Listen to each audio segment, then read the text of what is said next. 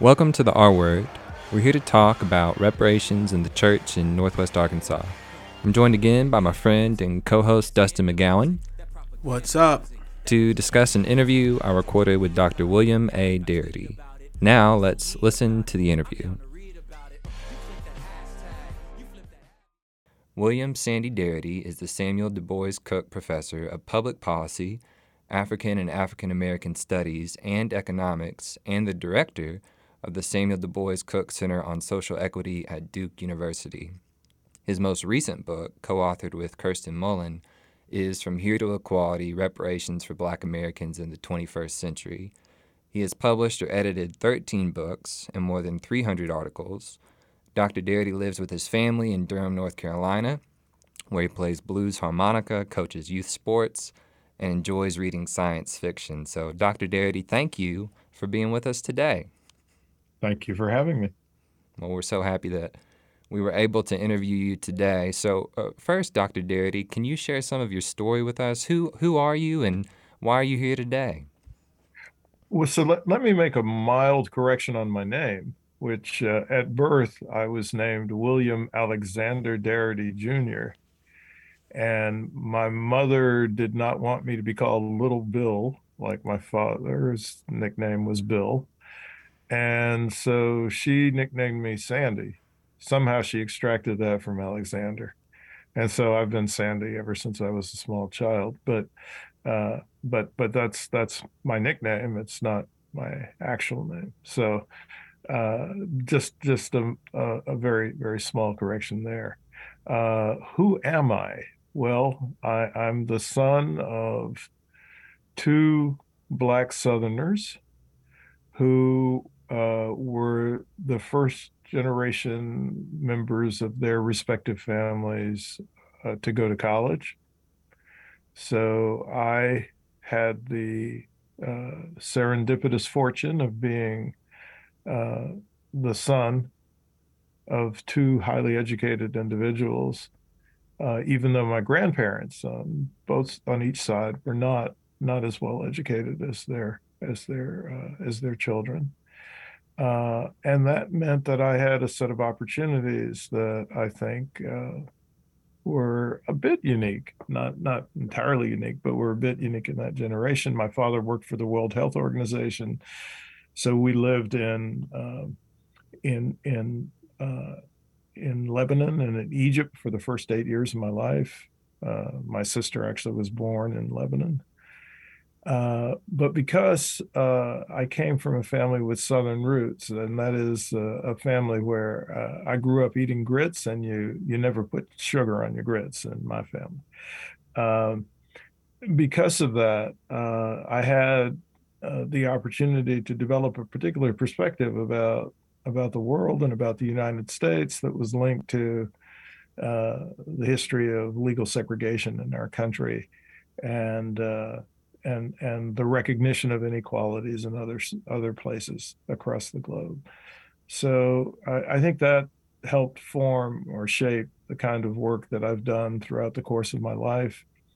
Uh, if we're talking specifically about the work that Kirsten Mullen and I have done on reparations, uh, the starting point for me with that was uh, the request that I received from an economist named Richard America uh, in 1989 or so to write the introduction for a volume that he was editing, which uh, subsequently was called The Wealth of Races. And it was a collection of essays that he had assembled by economists who were attempting to measure the size of, uh, of a reparations bill. And um, so they were they were assigning monetary values to uh, what we might refer to as atrocities or or oppression, and uh, as a consequence, uh, I was pulled into the reparations web because at the point where uh, Richard asked me to to write this essay, this introductory essay, I was a reparations skeptic. Uh, my view was that reparations certainly was an ethical ethical objective, but that it was something that would never actually happen. And so there wasn't any point in trying to uh, put out a volume on, on how you how you would cost it out. Um, but Richard insisted that I write the essay, and he said that I had complete discretion over what I would say. So I started reading the essays to prepare my introduction. And uh, in the process, I became absolutely convinced that this was so much the right thing to do that even if the odds were extremely long, it was something I should work for.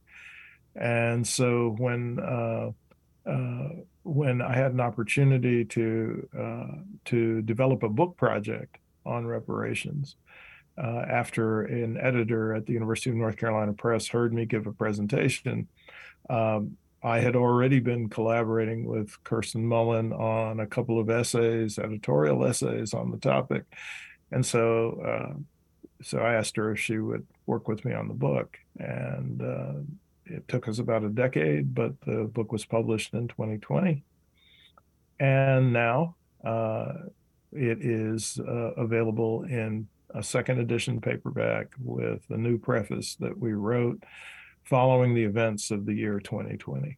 So um, that's that's the story uh, of my trajectory, and uh, I, you know I hope I can continue to contribute to this mission.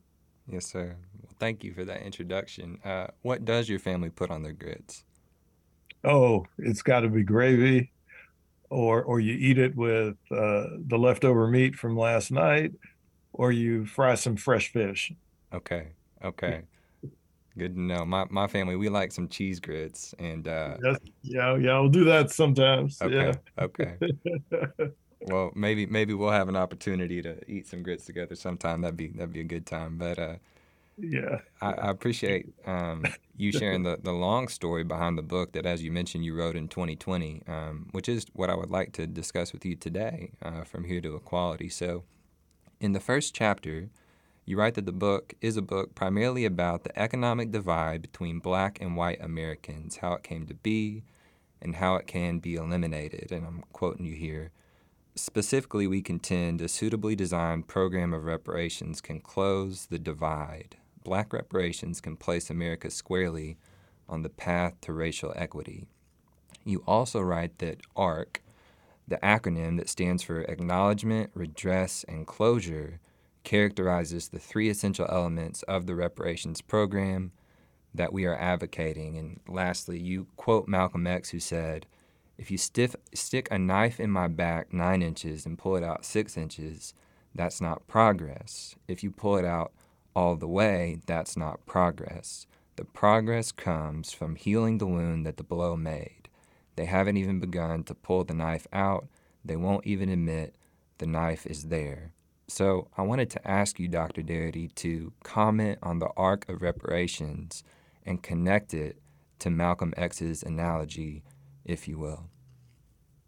Well, I think the reason we were drawn to that analogy is because it makes a distinction between stopping a harm and compensating for the harm. So stopping the harm is the equivalent of pulling the knife out, but compensating for the harm is healing the wound. And so, uh, you know, many, many people refer to acts of reparations as acts that involve stopping the harm. Uh, but we think that that's not an accurate description or definition of reparations. That reparations has to be focused on the compensatory dimension that is the uh, the the the party that has perpetuated. Per, per, per, I'm sorry, the party that has perpetrated the harm has to make a commitment and has to follow through on that commitment to provide redress and restitution to the victimized community. Uh, and so we think that Malcolm X's quotation captures that distinction between uh, bringing about an end to an atrocity or a series of atrocities uh, and compensating the victims for those atrocities that have been inflicted upon them. Mm-hmm. I, I, found the analogy helpful and um, relevant to the arc in that, um, you know, to, to acknowledge uh, racial injustice is to admit that the knife is there. To redress it, it, seems to me is is like pulling the knife out, but then the seed, the closure, um, is is the healing, um, and so all three components uh, of the arc. So, so I think that that's slightly different from the way in which we were reading it, please. but uh, you know, it's it's a, it's a quotation, so it's it's it's open to interpretation. Mm-hmm. But uh, we were thinking that um, the three acts acknowledgement, redress, and closure are all healing the wound. Uh, stopping the harms, for example, stopping discriminatory practices or uh, bringing about an end to residential segregation or uh, providing equal education, uh, especially uh, desegregating the uh, more advanced classes in the typical school in the United States. All of those things are are pulling the knife out, but it is the actual act of uh, acknowledging that the harm has taken place that uh, leads to an act of restitution that justifies closure.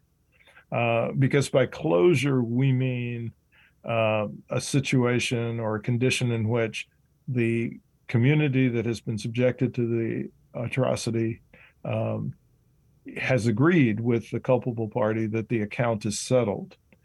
And uh, that account being settled will only be a condition that's maintained if there are no new atrocities, mm-hmm. if there's no recurrence of the harms. Uh, so, um, so we we tend to associate uh, healing the wound exclusively with reparations itself, uh, while uh, pulling the knife out is the process of stopping uh, continuation of the harms. Mm-hmm. Mm-hmm. No, that's helpful, and I, I want to comment further on closure, and, and we'll do that in, in a subsequent question, I think, but. Um, you know, you comment on I think the difference between restitution and atonement, um, and and to generalize or, or, comment at a high level, um, acknowledging that there's not a program imaginable that that can pay for fully heal the wounds inflicted by white supremacy on Black Americans, um, but it is possible to imagine a situation in which there was restitution, at least economically, which I think is the focus primarily of, of your work, of your book, to consider um, the, the economic implications, uh, specifically as it relates to, to things like wealth and income. Um, but if I may um, transition to my next question, which is sort of in that vein, um, you write that wealth or net worth is the most powerful indicator of the intergenerational effects of white supremacy on black economic well being. However, many Amer- Americans misunderstand the black white wealth gap. And so there are many negative effects of white supremacy on black Americans. Why is the black white wealth gap the most important effect, and what is the cause of it?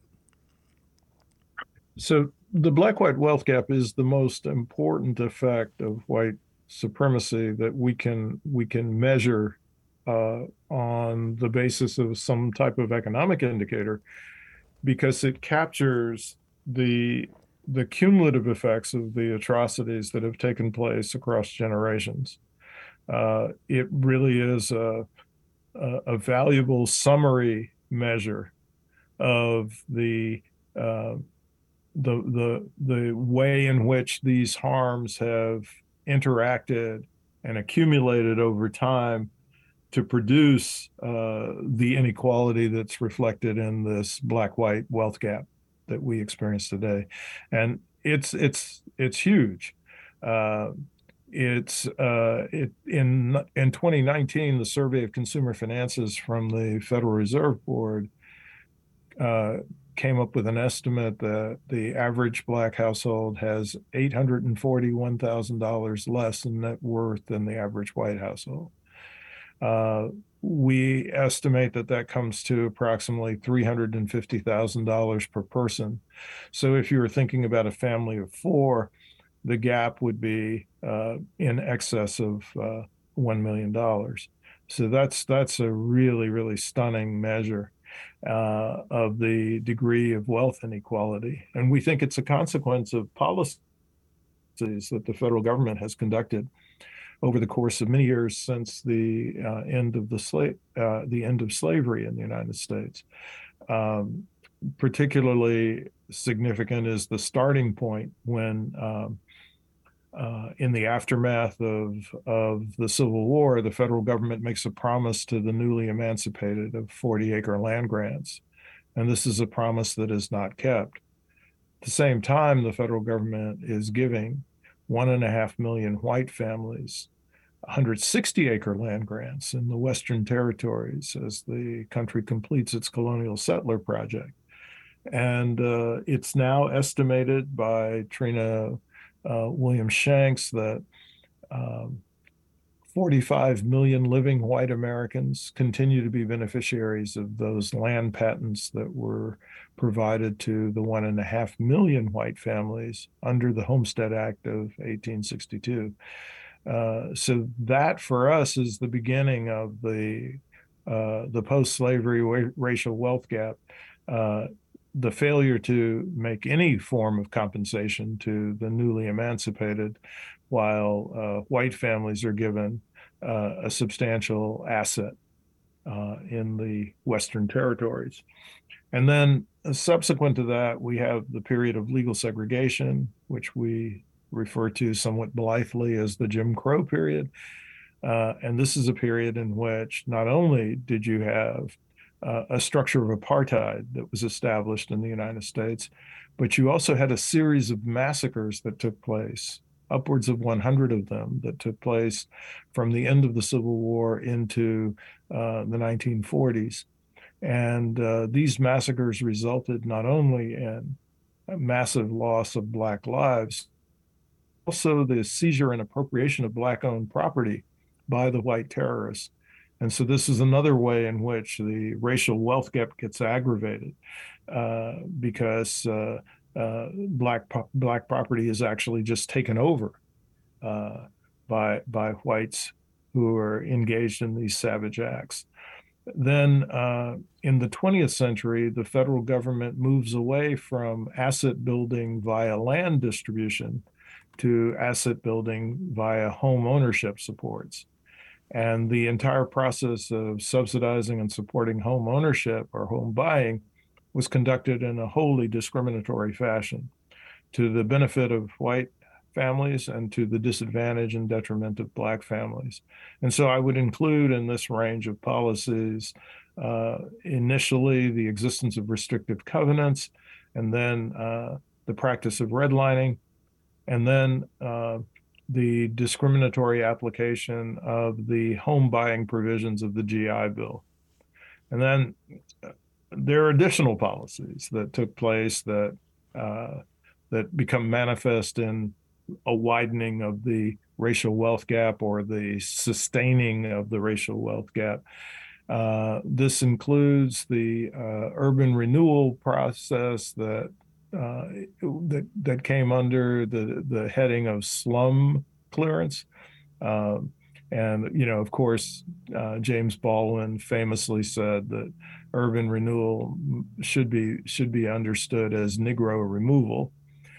Uh, and then there was also the introduction of the federal highway system, which resulted in the running of freeways through the heart of black business districts across the country, destroying them, and again, uh, reinforcing the racial wealth gap. So, uh, so a the racial wealth gap truly captures uh, the the uh, the effects of American atrocities on Black economic well-being, and B, the uh, racial wealth gap is a product of national policies, federal government's policies, and hence the federal government has the obligation to make redress. Mm-hmm. Mm. Thank you for that that comprehensive summary, Dr. Darity, and I think you captured that well in your book, and as do other authors. I mean, that's not a unique analysis to you, certainly. Um, no, no, it's not. No, and, and so, but it's it's important, and, and I think that you know, in my experience, um, becoming aware of the black white wealth gap. I'm an analyst professionally, and so I look at numbers and, and was struck um, by the extremity of the gap. I think most estimates place it at around 10%. Um, the average black household has approximately 10% of the wealth of the average white household and 50 to 60% of the income. Um, and so the extremity of those um, gaps and the persistence of them over time. And so for me, the question became, why is that? And I think the history that you've outlined, um, you know, tells us pretty clearly why those gaps exist and persist.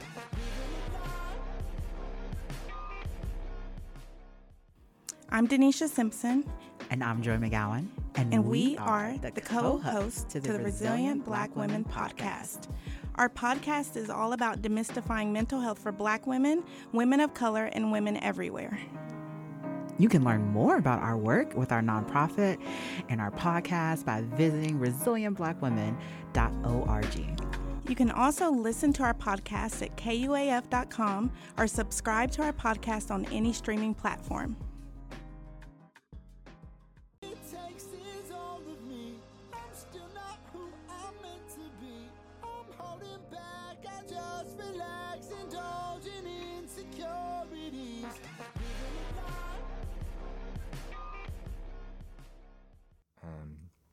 But to transition to my next question, uh, you write, and you wrote this in 2020, so I would be interested if this has changed in the last couple of years. Uh, but in 2020, you wrote that the climate for acceptance of a reparations program has never been better. Even so, you addressed frequent objections to reparations, and I think there were like 14 of them in the book. But I wanted to ask you to comment on at least the last one, uh, which is there's no way to pay enough to compensate for the evil of slavery. And this gets back a little bit to our conversation about closure and healing and atonement and restitution. Um, but you had an interesting uh, Frederick Douglass quote in there. Um, so I wanted you to comment on really as many objections as you care to, uh, but at least that last one, if, if you will.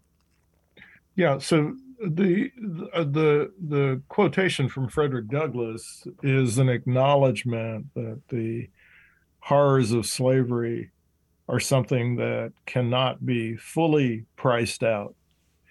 But at the same time, Frederick Douglass says, uh, but that doesn't mean that you shouldn't do it, that you shouldn't try to provide some degree of compensation for the horror.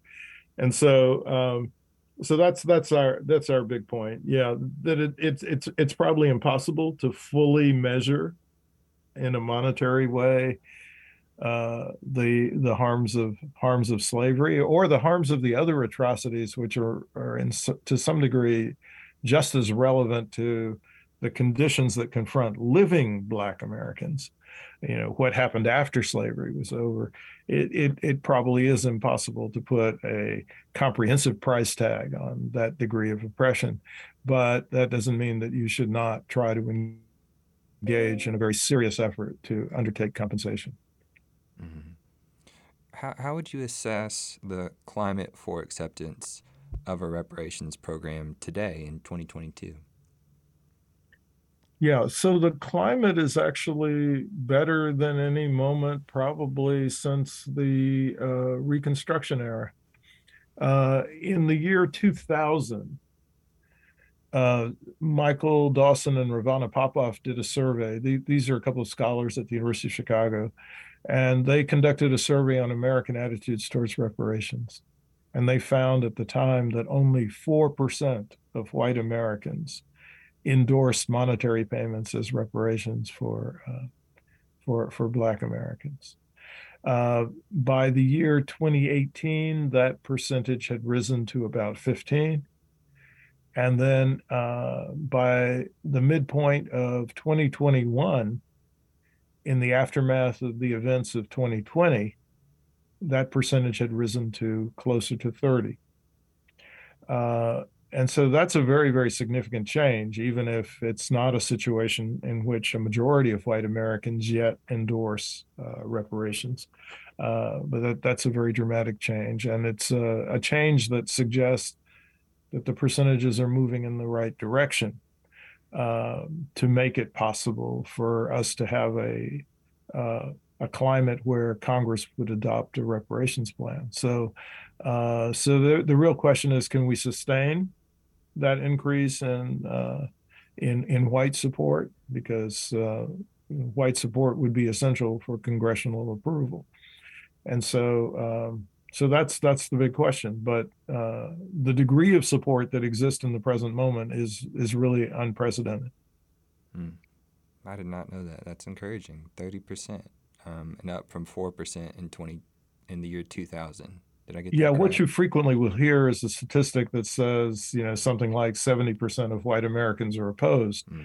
But the people who report the statistic in that way don't talk about how that represents a very, very dramatic improvement over a situation in which 96% of white Americans were opposed in the year 2000. Mm-hmm. Um, you also asked if I could talk about some of the other standard objections. And I think one that I'd like to highlight is the claim that some people make that reparations already was paid in the blood of the lives that were lost by white soldiers during the course of the Civil War. And, uh, you know, Malcolm X's quotation is really pertinent here because uh, if the soldiers lost their lives in the process of bringing slavery to an end, that means that they brought the atrocity to an end. That was a question of pulling the knife out. But it does not mean that the folks who were subjected to slavery received compensation, which is the healing of the wound.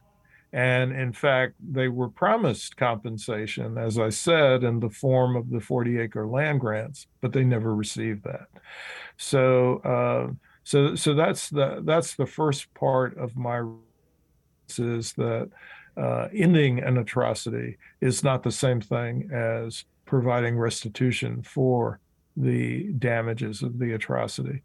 Uh, but there's a second response, which is uh, we also have to recognize that half of the soldiers who died during the course of the Civil War uh, died for the purposes of preserving slavery.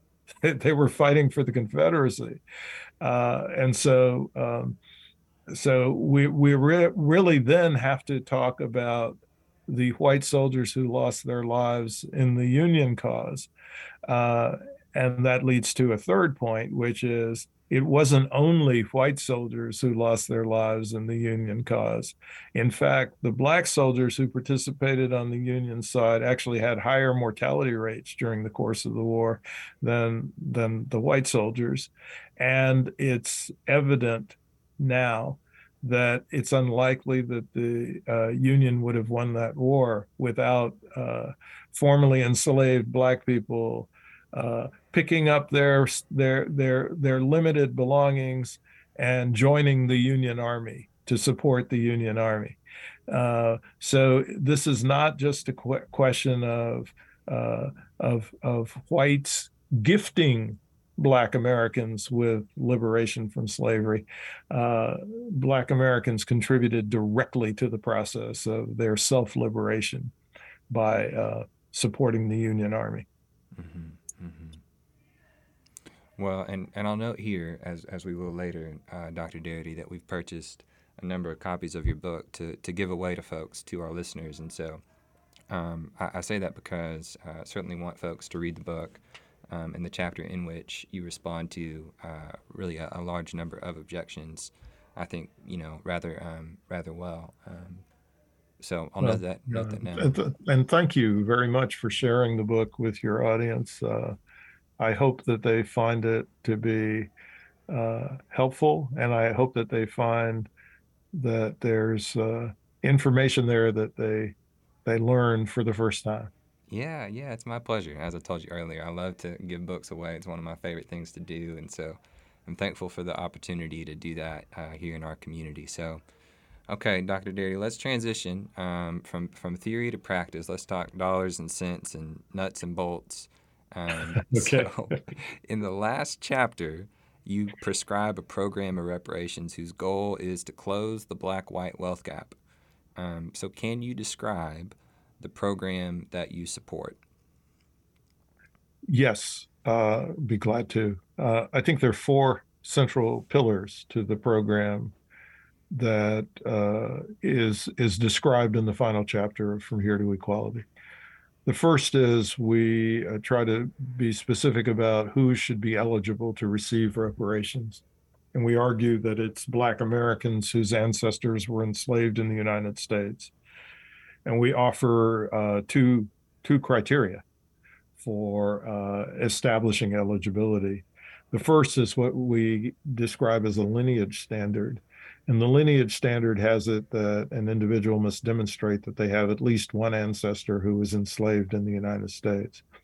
And then the uh, the second criteria is what we refer to as an identity standard. And this means that for at least 12 years, before the enactment of a reparations plan or before the adoption of a commission to study reparations, an individual would have had to have self identified as Black, Negro, African American, or Afro American. Uh, and so, uh, so the combined uh, the combined criteria lead to uh, lead to a specification of Black Americans whose ancestors were subjected to slavery in the United States as the eligible population.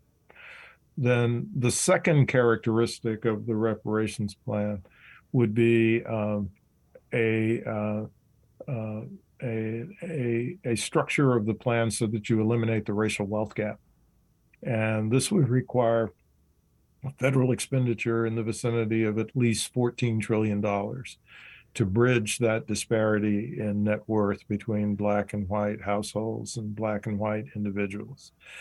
Uh, the third characteristic is that it is the federal government that should be responsible for uh, meeting the bill. This is for two reasons. Uh, the first is that the federal government is the only entity with the capacity to meet a bill of that magnitude. Uh, the combined budgets of all state and local governments in the United States, budgets that they use for all purposes for serving their constituencies, uh, amount to uh, less than four and a half trillion dollars. And so uh, there's no way that the states and localities could actually meet a bill of $14 trillion without uh, completely removing their commitment to provide their normal services to their to their constituents. Um, but the uh, additional reason why the federal government should pay is because the federal government is, in the last instance, the culpable party. It's the federal government that engineered the policies that resulted in the racial wealth differential. And so it's the federal government that has the obligation to uh, to remedy that situation.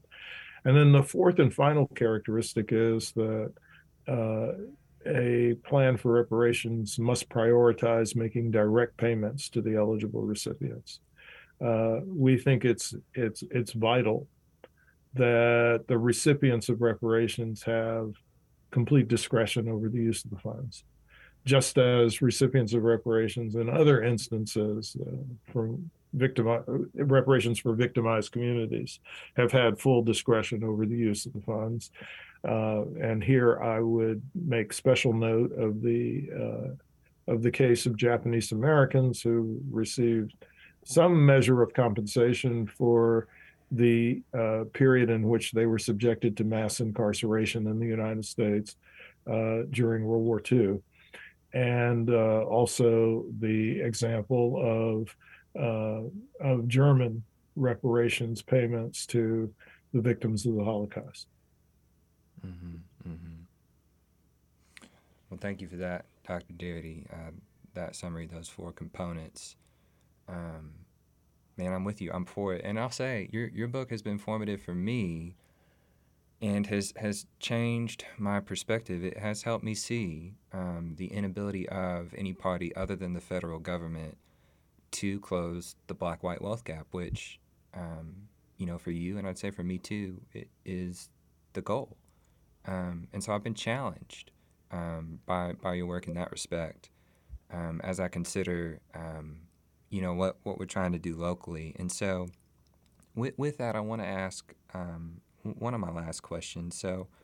Uh, you, you've written some some things, some articles subsequent to the book, perhaps prior, um, that you sent to me that I read. And, and, and in these works, these articles, you express your opposition to what you call piecemeal reparations or so called reparations programs at the local level um, because they hijack, um, in your words, uh, that congressional federal um, reparations project, which is ultimately necessary. And so, my, my question for you, Dr. Darity, and, and I don't know the answer to this, um, but what, if anything, from your perspective, can be done at the local level um, to move our country and communities closer to equality? And, and I'll share, you know, honestly, Dr. Darity. So, so I live, um, you know, in a in a red state, and um, if I think about, you know, if I was to lobby my, my current congressional representatives, you know, for reparations, I'm pretty sure I know what they would say, and and so for me, part of the part of the question is, well, gosh, what what can we do locally in our current political environment? And maybe you would say, well, I don't I don't want to presume what you would say, but uh, I want to ask, um, what can we do locally? What should we do locally? Well, let, let me start with what's required nationally, which mm-hmm. is uh, we need uh, we need a, a different Congress. Mm.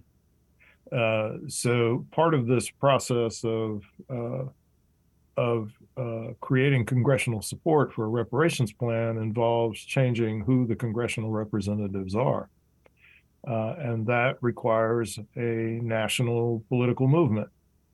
Um, now, what can happen at the local level? Well, I, I think it would be great if states and localities were taking up certain kinds of initiatives that they referred to as racial equity initiatives as opposed to reparations. And uh, and I think that the primary focus of those efforts should be pulling the knife out. That is, ending the types of discriminatory practices that have been uh, uh, have been have been undertaken at the state and local level. Um, so, for example, uh, if you think about the state of California, uh, like other locations, there's a long history of the use of eminent domain in an anti Black fashion. Uh, and that's a practice that needs to be stopped. Uh, and so, so that's that's one thing that could happen at the state and local level is a focus on the very unique and specific atrocities that have taken place in those arenas and making sure that they stop. Uh, but the other thing that states and localities can do, particularly those that are so inclined to have a favorable view of, of reparations, is to uh, is to engage in a coalition that would lobby and petition Congress for the policy.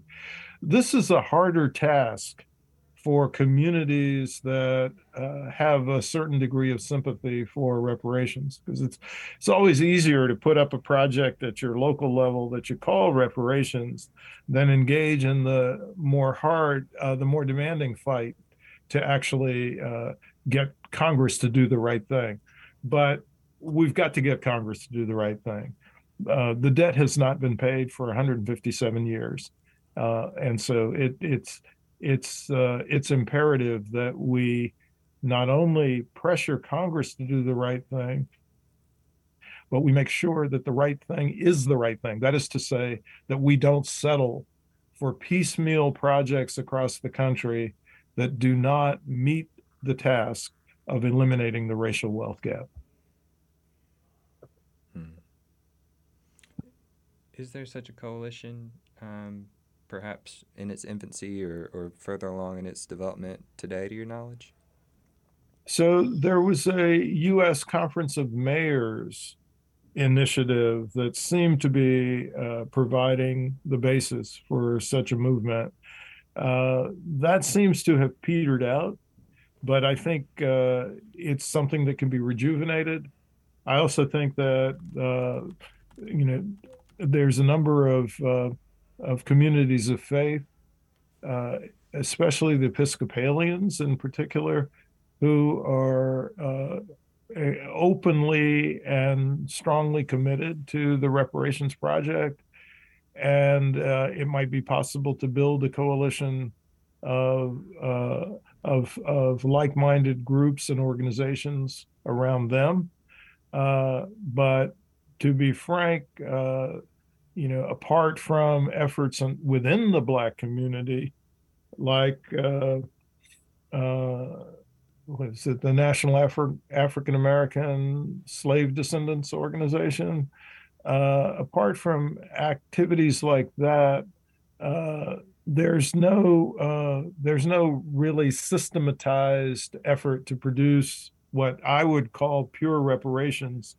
Uh, we have organizations that are ostensibly reparations advocates like uh, NARC and NCOBRA, but the kind of reparations plan that they have in mind is not consistent with the four pillars that I talked about earlier. Uh, so that that's another danger is uh, is is reparations advocates who are not really advocating for for reparations. um, so we we have to uh, we have to build that movement because I don't think that the organizational infrastructure exists yet. Mm-hmm. One other question in that vein. In previous episodes of the podcast, we've alluded to James Forman and the Black Manifesto. Um, and his perspective, as I understand it, um, the, the, the party from whom he was demanding reparations was the church. It was white churches and, and synagogues, too, I believe. Um, I'm, I'm assuming, based on what you've shared thus far, that, that you might applaud Forman in, in one sense, but but criticize him in another and say that ultimately his manifesto was inconsistent with your four pillars. Um, is that yeah yeah um, I, I, I certainly applaud uh, Forman's fortitude and his advocacy of reparations, but again, this is a case where the advocate is not is not pursuing what I would view as pure reparations, although at the point at which Forman did that, uh, the ideas that we're talking about uh, in the present in the present moment have have not have were not were not available to him. That that that was not a conversation that had been held yet. But uh, but yeah, where where I depart from Forman is from his uh, his his approaching uh, these organizations to engage in reparations as a kind of a charitable act. Uh, they don't have the resources that would be adequate for a elimination of the racial wealth gap, and uh, and whatever they did, uh, uh you know, for example, the Georgetown University priest selling 272 people into the deep south for the purposes of preserving their university whatever they did, for the most part, happened under the laws of the United States. That is to say, these practices were immoral, but for the most part, they were legal. And so the question has to be raised as to which entity is responsible for the legality of these atrocities. And it's the federal government. And so, once again, it's the federal government that has to be designated as the culpable party. Mm-hmm. Mm-hmm. Okay. Well, Dr. Darity, I could ask you a hundred more questions, but I want to respect your time and uh, that that of our listeners. Although they could probably handle a hundred more questions as well if they're like me. But um, so so why don't I? I'll thank you for your time today, Dr. Darity, and for being a friend and a teacher to me. Um, do you have any last words for our audience today? Uh, yes. Uh, I would like our audience to uh, think very carefully about ways in which they can contribute to the development of the coalition that's going to be needed to to make this happen, to make this happen in the right way. Um, and uh, you know, if there's if there are any individuals or any organizations out there that are committed to pure reparations that want to serve as an anchor for building the coalition that's required, uh, you know, by all means, please, please do that.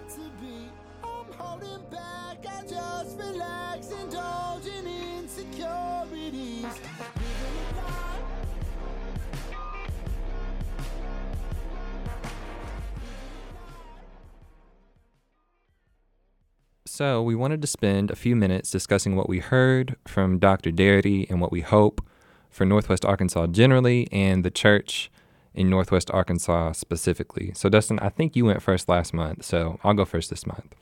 All right. Um, so, Dr. Darity reminded me of two truths and a lie. Okay. So, the first truth is that reconciliation, me being friends with you, is not sufficient to get us from here to equality because it will not close the black white wealth gap and it will not return truth, wealth, or power, to use Kwon and Thompson's language. So, Dustin, if we want to close the black white wealth gap, if we want to return truth, wealth, and power, then we need more than reconciliation. We need reparations. So that's the, the first truth that Dr. Darity reminded me of. The second is that reparations is really not a ministry of mercy, but of justice because the black white wealth gap was opened by injustice. And so if we want to close the black white wealth gap, then then we need to confess that we people like me, white Christian people have done injustice and and we need to repent. We need to do justice. And and this is important because in my reading about in my experience with white Christian people like me, and in previous podcast episodes, we've learned uh, that we tend to believe that reconciliation, me being friends with you, is both sufficient and, and really a ministry of mercy. Um, but this is a lie. It's it's not true. So so that's what I heard. That's what Dr. Darity reminded me of. Um, Dustin, what about you? What did you hear? Yeah, I really appreciate uh, that visual of um, the illustration of two truths and a lie that you gave. I think that's that's a good way to approach it. Uh, the thing that really stands out to me is I really think about the depth and breadth of what is old, and uh, and similar to the uh, to what you talked about of people approaching reparations as a type of uh, mercy ministry, a mercy work uh, really misses uh, the depth of what has been stolen and what has been taken away from black people uh, over the course of our history in this land. Mm-hmm. And oftentimes it is talked about as if it's just an emotional uh, theft. Uh, and what is the the sense of what is old is not tangible, mm-hmm. right? It's Mhm. not something that can be measured or grasped. When in reality, to a, an extent, it definitely can be Yes. right? When we talk about generations, hundreds of years of theft of wages, right? It- but it doesn't stop. The beautiful thing that he argues um, in his book and in his interview is that it doesn't stop at slavery, That's right. right? We have the slavery of post Civil War Reconstruction. We have the slavery of Jim Crow, right? And all of the things that lead up into even mass incarceration in America and that bring us to this very moment Mhm. of things that have exacerbated, right, what can be tangibly seen in the black white wealth gap. And I think the major root of that is what we're battling in the current day and time is the the battle over education Mhm. and what truths we're willing to tell. Mhm. The reason people don't know what was stolen and what was taken away and what is owed is because we're not allowed to have those conversations. We're not allowed to talk about those things. I was just uh, looking at Texas legislation and how uh, they've even, uh, you know, outlawed uh, writings by Dr. King and have made King's writings illegal and Frederick Douglass's writings illegal, all right? And in certain school districts. And that is a major part of the problem, Mhm. right? How do we quantify what we are not allowed to learn about, right? How do we uh, repair what we are not allowed to see and understand, right? And so we can keep the conversation in this kind of theoretical thing, because we prevent people from getting to a place to where they can actually see the numbers and figures, Mm-hmm. right? Where they can see the actions and the legislation and all of the things that actually contributed to what we have in the present moment, right? Where we are, it did not come in a vacuum. That's right. It was intentionally crafted. There were intentional behaviors. There was an intentional framework and worldview behind all of those things. And it was not by accident that we are where we are. And it really is important for us to do the work to actually say, no, this is real. It's similar to if you don't pay your, your light bill for five years. You don't owe an imaginary debt to the electric company. When they pursue it in court, there's dollars and figure. There's a real debt owed. Mm-hmm. And, and very much in the same vein, if we look over the course of history of black people in America and the theft that has happened, if we talk about not just slavery, if we talk about land that was stolen, right? If we talk about lives that are taken, if we talk about um, explicit, intentional economic exploitation, there is a major bill that is owed Mm-hmm. that we do not want to acknowledge. And we want to pretend like it's not real. And then we want to get caught up in conversations about, uh, you know, how do we do it and how do we make sure? Like those conversations are easily resolved, Mm-hmm. but they only go as far as to make it seem like uh, the resolving the reparations issue um, is an impossible task, so we should not even pursue it or talk about it. And that that's not true at all. And I think Dr. Darity in his book and in the, in the interview makes that clear.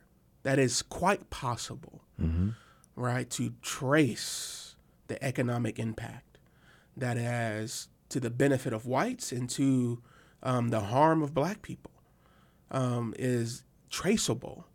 And we can't get the full number right? The number that we'll actually arrive on is probably much less than it should be. But you definitely can come up with figures that um, can point to what is owed historically to black people. And I think that's the most important thing that this is not just uh, uh, a theoretical argument, this is not just an emotional argument, but this is grounded in reality of real of real figures, of real data, of real impact that has caused real uh, harm to where there are groups who are being perpetually benefited and harmed, right, by that historical legacy. Hmm. Yeah, I agree. I appreciate those comments, Dustin, and and to to comment on them briefly.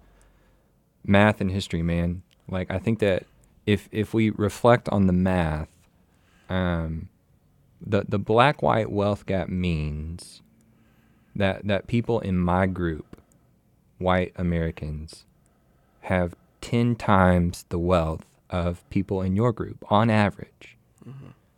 Um, and to your point, one one way to say that is that people in your group have one tenth and have been have been hurt. Mm-hmm. The other way to say that is people in my group have ten times and have been have been helped.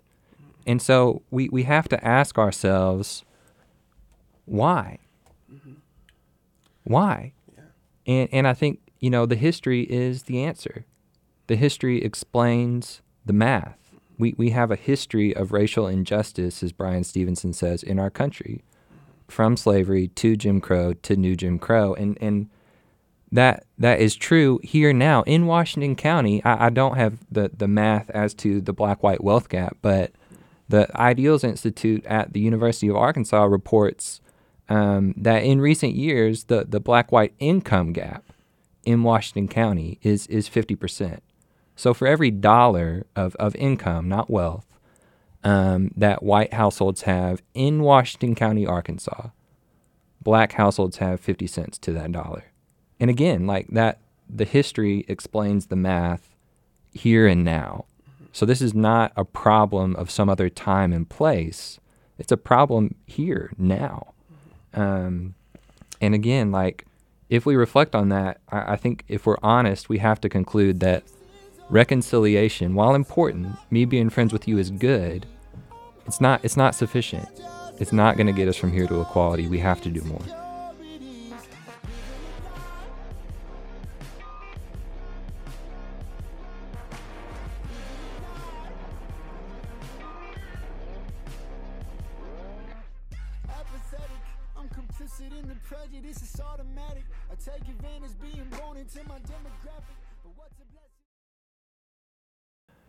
Hi, friends. Dustin and I want to invite you to attend the next The R Word event. The R Word events help us continue the conversation started on the podcast. On Saturday, October 28th, we will host a viewing and discussion of the film The Big Payback, which is about reparations. Let's listen to a clip about the film. Reparations for people of African descent is long overdue. We don't want a piece of freedom. We want the whole package. The city of Evanston has pledged to give reparations to black residents. This is American history. We want cash payment. Give us what we're due. I don't know why they would be given more status than any other group of people. It was a crime, but no one paid the price.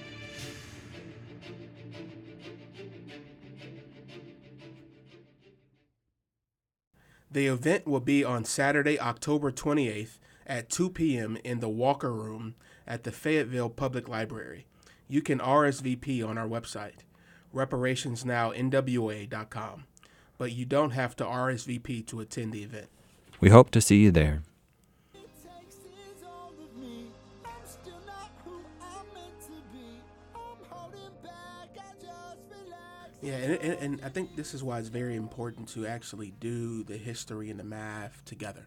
Mm-hmm. right? Because if you just do the math, what you can do is gaslight people into saying that um, the reason that black people are in the position that they're in is because of moral failure and a lack of um, fiscal responsibility, That's right. right? When that's not the case. If you track, when you bring up the history, you can track the reality that whenever black people try to get a leg up economically, right, that white people were there to cut them off at the knees, right, and to thwart all of those attempts, right? And we know some of the most famous, right, uh, examples of that. If we talk about um, what happens in Tulsa and Black Wall Street, we, what happens in New York, right, and where you know currently Central Park is, and all there's examples upon examples of that.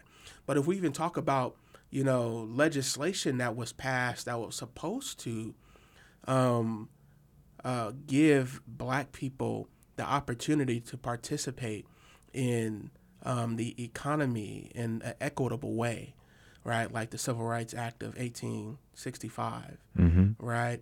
Which like, hey, we can't just free black people. They need to be able to participate in the economy, right? They need to be able to get access to contracts and to be able to um, participate in the same way that white people are able to participate. If that if that doesn't happen, right? Are they they might be physically free, but they're not economically free. Mm-hmm. And right, we even and we see that battle still happening in the present, right? A, a major you know case that people haven't paid attention to over the last couple couple years is Byron, you know, uh, Long, who is uh, who was suing uh, uh, Comcast and other big um, television um, juggernauts, and over the Civil Rights Act of 1865, saying black people aren't able to get, you know, uh, fair share Mm. in um, the the economy and the contracts and these deals that are being made backdoor, and he lost that case, Mm. right on the basic premise of how do you prove that um, someone is being completely racist in their motivations, right? And and uh, Byron Allen basically, he says it, it was described to him like this. He said if it it can be ninety nine percent racist and one percent that I don't like your shoes, Mm-hmm. right? And it doesn't meet the criteria, right? And those are the same kind of battles that are happening, right? For um, black people who are trying to have equitability, equi- equity in the marketplace. And so we see even in the present, like trying to carve out uh, your place of belonging in the American economy is an uphill battle, right? And if this is the if these are the kind of struggles that are happening in the present, right? What are the the generational gener- generational past battles that have occurred over economics, right, and equity in those spaces? And so it is a it is a major, major um, gap that has in, been intentionally created and it something that needs, needs to be done about it. And you know, Darity speaks to that very well. Mm-hmm. Yeah, I agree. Well, we could probably talk more about what we heard, um, but what if we transition to what we hope? You want to go first on this one? Yeah, I think what I hope is that people would actually value what real healing is. Um, and not do the work of patronizing black people as some sort of charity case that what we really need is relationships with white people right in order for us to become more like them mm-hmm. because that's really what it is. Mm-hmm. right when you talk like that again what you're what you're communicating is that black people have a moral issue right? That black people have uh, an education issue, that black people have a responsibility issue that can be improved by proximity to whites, right, who have it together, mm-hmm. right? And not this historical lineage of harm that has caused what exists to be. And so, if I really value healing, I will talk about the harm and how do we make the harm right? Do you really value that? Right. But what I tend to see is uh, white people more so uh, focused on how do I uh, alleviate guilt mm-hmm. and remove the burden from my own conscience so that I can go back on functioning and doing what I was doing before. Which is why there's always the conversation with white people when we get into this space of when have we done enough? Mm-hmm. Right. And so it's not the conversation of how what does flourishing look like? What does health look like? What does healing look like? But when have I crossed the threshold of having done enough to opt back out and go back to my life as it was. Mm-hmm. Right. And we, we can never get to where we need to get to when that's the posture. And so it is important for people who are seeking to participate in this work to be actually committed to health, to healing, to wholeness over my own personal feelings of guilt and shame being uh, being cured or alleviated or um, the burden being lifted off of me mm-hmm. versus like who are the people who are being perpetually harmed here mm-hmm. right and how do i make that right and so that's that's that's that's really what i want to be able to see that's what i i sense that there's a lack of and even the people who are well-meaning who are participating in the work far too many I, I have experienced are in that category of just not wanting to feel the, the guilt and shame of the historical reality. And so are just trying to do enough to, you know, put some ointment, some balm on that for themselves versus actually creating some transformational change in the historical lineage of white supremacy and, and, and racism in this, in this country. I agree. I share that hope. And I think that's a good follow up from last month's episode with Dr. Jones and talking about cheap grace, true repentance um, that leads to repair. Um, and that goes through guilt and shame. Um, I agree that we have to face those things if there's any hope of healing for any of us. Um, so I share those hopes.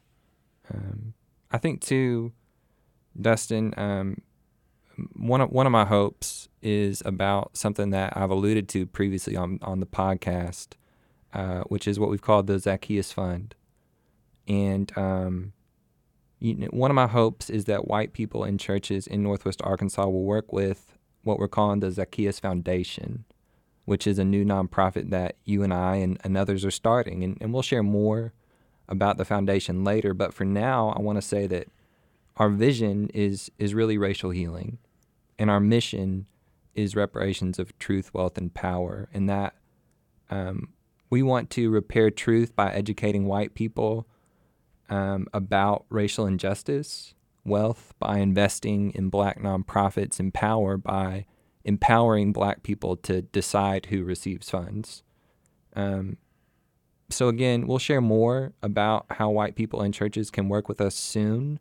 Um, but for today, I, I did want to mention that again um, because I, I do hope that white people in churches uh, will practice reparations in this way and that we as a community can um, walk the talk um, relative to, to reparations. Mm-hmm.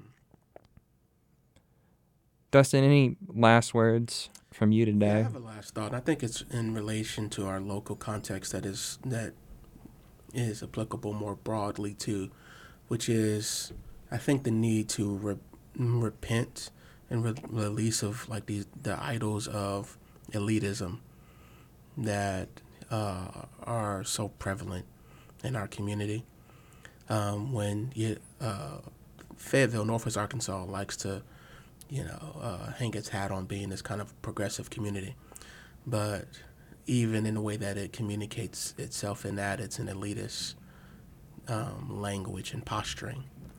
To where we, when you really get into the to the teeth of this community, you you quickly sense that this is uh, um, uh, who's in and who's out type of community right? And, and we, we talk about that extends to where you live, where your kids go to school, all those kinds of things, to where we communicate who's a part of us and who's not a part of us, who's a part of the real community, right? Even get that sense of like, you know, here in Fayetteville, who's a part of the historical, you know, Fayetteville and who's a part of the new, like all those kinds of things, right? And so, you know, you have people, oh, I want my, my kids to live on a, the east side of Fayetteville, so their kids can go to to Root, and you know that's one A, and then one B you can go to you know Butterfield or something like that, and mm-hmm. those are the schools that you really want. But you don't want to be moving west and have your kid in Asbell and Walker, and you know, and these other schools, you know, and and there's this real sense of that uh, that is real prevalent here, and we talk about inclusivity right? But we don't really mean that. We mean we don't mean that in our actual places of abiding and belonging, right? We still want my kids to go to school with all white wealthy kids, mm-hmm. so that they can network and grow up in that social circle that's going to perpetuate their economic benefit and their el- el- elitist connections for the rest of their life. And so, even when we talk about this idea of oh, you know, reconciliation being relational, even they don't, nobody really believes that. Because you want to be able to have places where you come, you touch base with people, and then you go back into your leader circles. Like you go back to your schools, you go back to your neighborhoods, you go back to. Nobody wants to fully integrate. And that's not even talking about race, that's just talking about class there. Mm-hmm. And so, like, even for a place like Northwest Arkansas that wants to believe itself to be progressive, to really, I hope that they can see the the blind spots in who they actively are, right, and practice, and and be better, mm-hmm. be truly inclusive, mm-hmm. yeah, be holistically who they claim on paper that they are. Amen. Amen, Dustin. I agree. May we be better. Well, brother, that's all for today's episode. Um, listeners, y'all come back for an interview with Dr. Michael Rhodes, next month and go to our website, reparationsnowinwa.com, to get more information about the R Word events, like our community viewing and discussion about the film The Big Payback this fall. Thanks.